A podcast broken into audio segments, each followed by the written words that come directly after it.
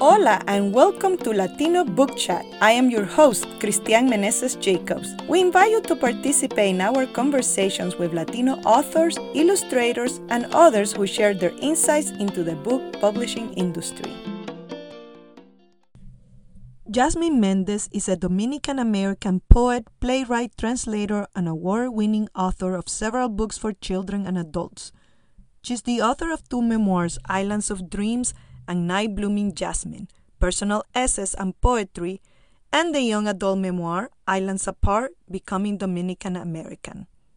Her debut poetry collection, City Without Altar, was a finalist for the Noemi Press Book Awards for Poetry.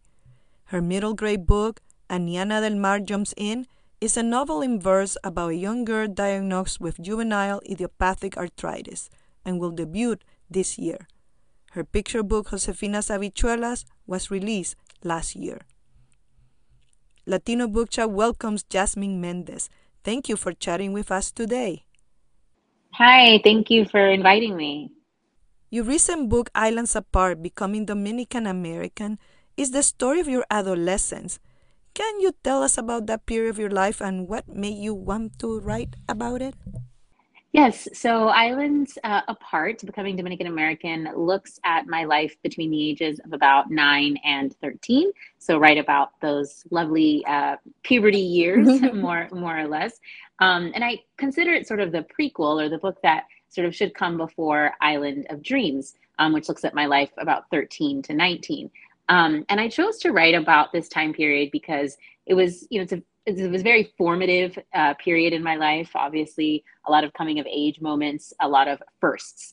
So, a lot of these essays came through as I was working through a series of writing prompts about the first experiences that I had, whether that was um, a first crush or my first friend, um, first time I experienced sort of death in the family. Um, and so looking at all these experiences and how they shaped me and formed me, and really thinking about how a lot of those moments also impacted my understanding of who I am as well as who I was eventually to become, right? So um, hindsight, right, is 2020, as they say. And so yeah. looking back at a lot of those pivotal moments in my life, it only made sense right that i sort of became this educator this this this writer this reader this performer based off of a lot of those experiences.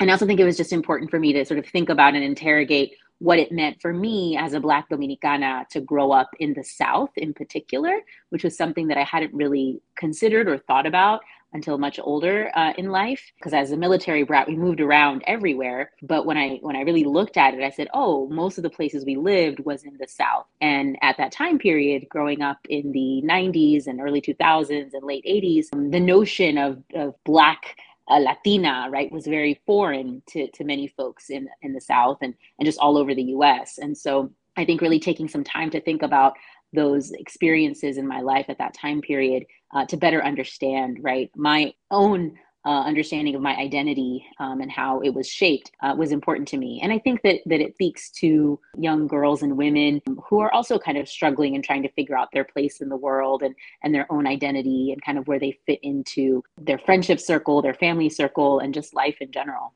Yeah, we get to reading this very personal experience, like you mentioned, like mm-hmm. your first crush and mm-hmm. the first time you uh, you experience loss.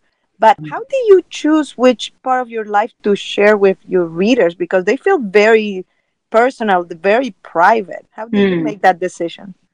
Yeah, I mean, I think for me, I think a lot about what are the kinds of stories and and books and ideas that I wish I would have had access to at that age, right? There were not many books or memoirs or stories about young women, young Latina women, young Black women sort of experiencing the world and encountering the world for the first time in different ways. You know, that first period or that first boy that mm-hmm. likes you, or, yes.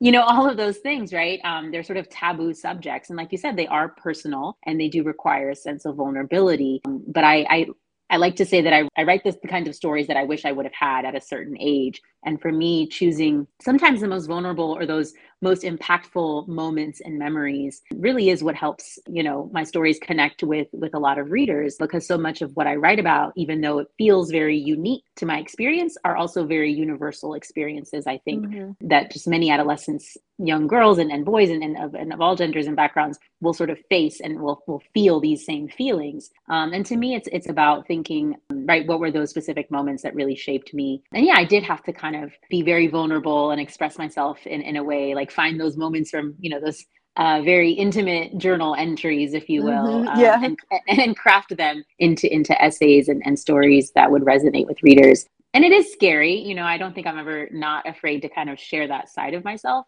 but I know that so many times certain books have helped me and have saved me in, in times of distress that I just hope that this book and these stories can do the same for someone else. So, have you been keeping a journal or diary since you were young? Oh, yes, I definitely have. Um, while these essays didn't necessarily come from from those times because uh, nobody wants to read journals from my from my teen years that was not good writing but I have. I've, I've journaled since as long as I can remember, probably second, third grade. I started keeping a diary. Um, and then in high school, a lot of that turned into writing poetry uh, in my journals. But I've journaled, yeah, my whole life, um, just sort of put my own thoughts and feelings down on paper for as long as I can remember. You mentioned about growing up in a military family mm-hmm. and growing up Afro Latina in the South. So I was mm-hmm. wondering how that helped shape your identity or part of your identity. Yeah, I think both did in, in different ways. Um, so I'll start with the idea of being a military brat, if you will, for lack of a better word. My father was in the army for for 22 years, and we moved around a lot. But one of the, I'll say beautiful, again, for lack of a better word, one of the beautiful things about being in the army is that you do sort of have a naturally built in community and support system in that. And anywhere we moved, my parents were always fortunate enough to find sort of a little pocket of Latinos that were there, a lot of Puerto Rican families and Cuban families, a few Panamanian families, and some Dominican families as well that were also, you know, in the army. And we found each other and we built that sort of community in that little village just within ourselves um, with, with those military families. And so I always had a strong presence of of my Latine culture around me because we always had barbecues every weekend and oh, the men would fun. play yeah the men would play dominoes and there'd always be merengue and salsa playing oh, somewhere like in the old days. Yeah yeah so my parents house was always the one that people went to. I remember it was literally was always a birthday or we were celebrating something all the time. And so we always had a lot of um, latino families around us. But i think that what's interesting is that because you know my parents made sure that the that our Dominican culture was very present in our lives and in our mm-hmm. home. It was kind of in conflict or in tension at times with being black, right, in the South. Um, because again, people didn't really understand, right, how you could be black and Latino and speak yeah. Spanish and what does that mean? And um, and it, it, always made me feel in many ways that I wasn't enough of either, right? Um, I never really identified with with um, black culture or being african american um, because my own black peers right in school said no you're not really black. You're not mm-hmm. you're not one of us. And at home it, it, was a lot of the same thing right? No you're not black. You're dominican. And the south being the way that that it that it is and, and really was especially in those times very polarized. You're either black or white. There was nothing else right? They didn't really understand the yeah. notion of anything else right? Um, until later um, because where i lived in particular louisiana alabama tennessee there wasn't a lot of latinos uh, there wasn't you know any mexicans or anything like that really at that time there were but obviously not in the numbers perhaps that there are now and so this idea of race and ethnicity was very polarized into black or white and so i think that it that it made things somewhat confusing for me as a child growing up mm. in those mm. various regions um, not really fitting in with like i said my black peers at school definitely knew i wasn't white and so occasionally yeah there i would find like i always say the one puerto rican and i would be friends with the one puerto rican at school um, because we understood each other and so it was, it was very um, an interesting time to grow up in. And I think that this book tries to kind of wrestle with those tensions of me wanting to really sort of be American and, and go through American culture, but my parents definitely wanting to to hold on tight to their Dominican values and Dominican culture and and surrounding me with that culture in a lot of beautiful and wonderful ways, but also right that tension that exists when you are a child of, of immigrants and you were born and raised here in the US and, and what does that mean? And how do you kind of work within those two opposing uh, worlds, if you will? can be quite the the problem there you know yeah. when you're trying to figure out who you really are when the when mm-hmm. you're that young in the book you mentioned your father a few times mm-hmm. how was he an influential figure during those formative years Oh wow, definitely, and he still continues to be. Um, you know, my father is a military man, as a as an educator, someone who's is very strict and stubborn in all the best ways. Um, that he, sounds you know, like it. yeah, yeah, yeah, and that's the way he showed love. You know, I to- I get it now. I really do. Um, but yeah, he was very protective and very strict in his rules, and I think that for me, it did a couple of things. One, it made me very focused in school. Um, he was very big on you know your school is is is the most important thing. Nobody can take away your education, and um, mm-hmm. um, it's important that you do well. And and I did. I, I wanted to do well for him, you know, to not disappoint my parents. I wanted to do well for myself because I had big dreams, right, of things that I wanted to achieve in life, and I knew that education was going to be one of those ways that I could do that. And then in high school, as I got older, it also kind of made me a little bit rebellious. so and so I did push the limits and boundaries of you know my parents. Like a good teenager, right? Yeah, like any teenager, right? I yeah, I pushed I pushed those rules. I wore makeup when I wasn't supposed to. I shaved my legs when I wasn't supposed to. I I dated boys when I wasn't supposed to. Um, so yeah, I and, but I think that it definitely also just made me more independent and may, allowed me to to make mistakes because I think that a lot of what my parents, both of them, but my dad in particular, wanted to avoid was sort of these failures that we couldn't come back from, right? He wanted to make sure like don't get pregnant at 16, don't mm-hmm. do the drugs, don't go to jail, like all these things, right? That that potentially are difficult to kind of um, come back from or real challenges that yeah yeah, that, yeah. Time, yeah exactly for sure for sure and so i think that his sort of strict nature definitely kept me in line it also you know pushed me to to leave the house when I when it was time to go to college. I was like, I gotta go, um, which I, which I which I think was the best thing for me, yeah, because it really leaving for college also made me much more mature and made me kind of grow up very quickly. And so I think that that it worked in, in those two ways. Um, and yeah, he continues to inspire me. My dad still does wonderful things that, you know, he just graduated from medical school at the age of oh, 70. So wow. yeah, he very much believes to that. That's amazing. yeah, yeah. So education Yeah, because really you know, important. it does show in your book that he's very focused on you and mm-hmm. your siblings to getting an education. Yes. Like he yes. that comes across really well that he knows the value yes. especially for us immigrants to have mm-hmm. an education that nobody can take that away from you exactly exactly yeah yeah and he lived by that i don't think there was a semester ever when i was growing up that i didn't see my dad taking at least one random college class maybe like when he was when he went off to war for sure right like if mm-hmm. he, when he mm-hmm. was at war he didn't take classes but he definitely took advantage of his army veteran college status where he you know they paid for his classes so he yeah. yeah all those benefits yeah. The benefits yeah. So that's yeah. awesome. You know something that also comes across is a conflicting relationship you have with your mom. Hmm. did you eventually resolve that conflict? Yeah i mean i think that any mother-daughter relationship yeah. has has its tensions. Um my mom and i are great. She's she's my best friend. I love her to pieces. And I, but I do think that those years obviously were difficult. And you know, I think it, again, it goes back to you know, for context, my parents were were were born during the Trujillo era in the Dominican Republic, which. Um, ah. Yeah, my parents were born in 1950s, um, and that mm-hmm. was it was the last decade of the Trujillo era. And you know anything about that era? It was an era filled with with violence, oppression, mm-hmm. suppression. Yes.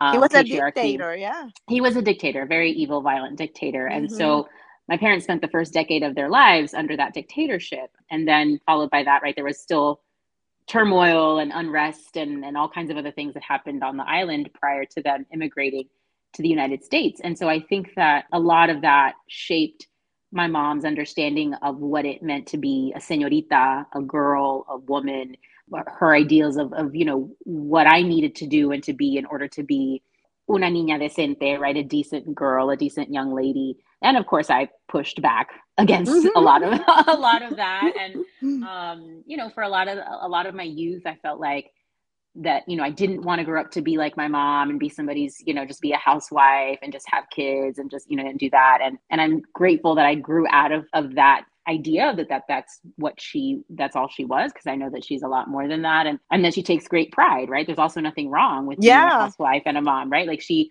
Yeah. took great pride in keeping her house clean and She taking care really of her does. children And she really that really does she's very Yeah. proud of doing the work that she Yes. does and she takes it seriously and Yes. this is what I need to do, you know? Yes, hundred percent. And so I think the issue was that my dad was trying to raise this like strong, independent, educated young woman. And then my mom's also trying to like make sure that I can be a, a good housewife and a good mom at some point. And so there's like this tension of like me really being my father's daughter and really Mhm. wanting to just be independent and free. But then also like my mom being like, no, you got to learn how to cook and clean to take care of yourself and and sort of resisting that narrative it took me going to college i'll be Mhm. honest for for me and my mom to finally She was so right. She was right, wasn't she? oh she was so right she was right in all the best ways um but no yeah yeah now now she's she's a, she's a great she's a great mom she's a great grandmother we you know we talk literally every day um so it's, it's yeah, nice it's just it's just during those times, right? It's very Yeah. difficult to see It eye to eye, it is especially with the moms, you know. yeah if you're yeah a daughter, it- it's more difficult than with your It is. father, you know.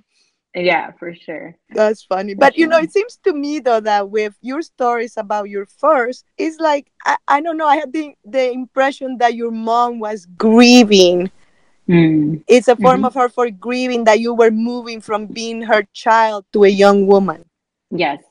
Yeah, yeah, 100%. And I think that that has come through just in our conversations now, you know, Mhm. that that I'm that I'm a woman and that I'm a mom and all of that and I can I can see that as well, right? You know, every milestone you're it's like a bittersweet thing for your kid. Mhm. It's like, okay, you achieved this, but oh, that means that you're not my little baby anymore, you know?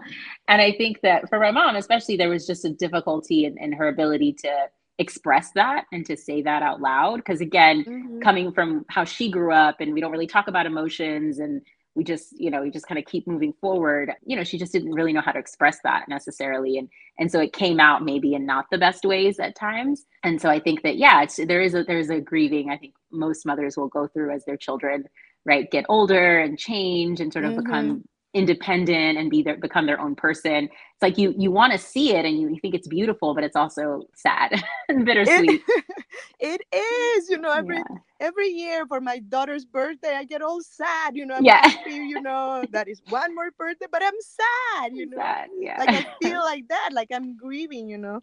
Especially my oldest is gonna be 21 this month. Oh, oh I'm wow! No Oh more my- babies. Yeah, yeah, they're whole adults.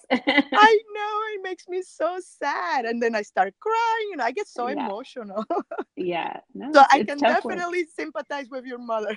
yeah. Uh, so I know you have prepared some passages from the book to read for us. Yes. So tell us about the passage you chose. the book opens with a short poem, and then there's um, the first real essay that's in there, and it's called "The Chicken Pox." Um, and I'm just going to read the opening from it um, because this was one of those memories. I think it's one of my earliest memories. I was about five years old in kindergarten, and me, my brother, and my sister all got the chicken pox during Christmas. and uh, it was a not fun Christmas to say the least. Um, sure. But but we made the best of it, and I think that it was it's a real testament to how close our family was, and just the love that we had for each other, and how my parents really tried to make as many memories and moments as special as possible, regardless of what we were going through. And so, yeah, so I was just going to read the, the little opening section of this essay here. The chicken pox. Itchy, red, hot. I was hot, but wanted and needed to go to school. It was a Christmas gift exchange. We had bought a Barbie with brown hair and brown eyes, a dress and heels, like all the pretty girls. The cold wind blew. I itched, so itchy, was hot, 101.3 degrees, a fever. Mommy said no. I cried. ¿Por qué? I wanted and needed to go, stomping feet, tears, red hot, clenched fist, itchy knuckles, red hot. Mommy caved. Está bien, she said. Covered in pink calamine, I was itchy, hot, and pink, and wrapped in a silk scarf. I was wrapped head to toe. Black wool gloves, black tight leggings, scratching my thighs, rubbing across knees, and scraping my toes. Itchy and hot. too hot, but I wanted to go, to go to school, wanted and needed. My gift was waiting. The cold wind blew across my face like shattered pieces of glass. It pierced my itchy, hot skin. Gift in hand, I arrived at the Christmas party on time. I broke out in a cold sweat. Come here, my teacher said. Take off the scarf. I wouldn't. No. Now in my face, she said, Come closer. No, no, no. I was sent to the office. No bell had rung, no pledge to the flag, no gift, no exchange. Red skin burning, tears falling like snowflakes. The cold wind blew. Mom came back.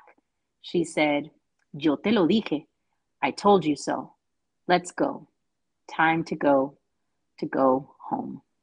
Yay! I love the way you read that. Oh my oh, God. Thank you. Yeah, I, I love how you know we feel sad for you. that's the goal. Yeah, I was. I still I think that's why I still remember feeling so sad. Like I really wanted to like give my Barbie doll so that I could get a gift at the gift exchange. And mm-hmm. I was sent home even before the first like the Pledge of Allegiance. the teacher was like, "Nope, you're going home. You're you have the chicken pox." So. Oh my, yeah. We I and the way you read it is like, oh my god, I can feel it. I want to cry. yeah. Oh my goodness. Well, that it, that, it's a beautiful book. The book is Islands Apart: Becoming Dominican American by Jasminne Mendez. Participate in this week's book giveaway by subscribing to Latino Book Chat on your favorite streaming platform. Send me a screenshot of your subscription as your entry. You can submit your entry via Facebook, Instagram, or Twitter at Latino Book Chat. You can buy a copy of the book through the publisher at artepublicopress.com. Jasminne Mendez, thank you so much for chatting with us today on Latino Book Chat. It has been such a pleasure to have you on the show. Thank you. Thank you for joining us today. Visit us on Facebook, Twitter, and Instagram at latinobookchat.com. Please subscribe on your favorite platform. Whatever you're listening to us today, please give us a positive review and as many stars as possible. Sharing the show will help it grow and continue to come to you. Thank you for your support. Hasta pronto! Latino Book Chat is a production of NicaGal Media. Today's episode was hosted, produced, and edited by Cristian Meneses Jacobs.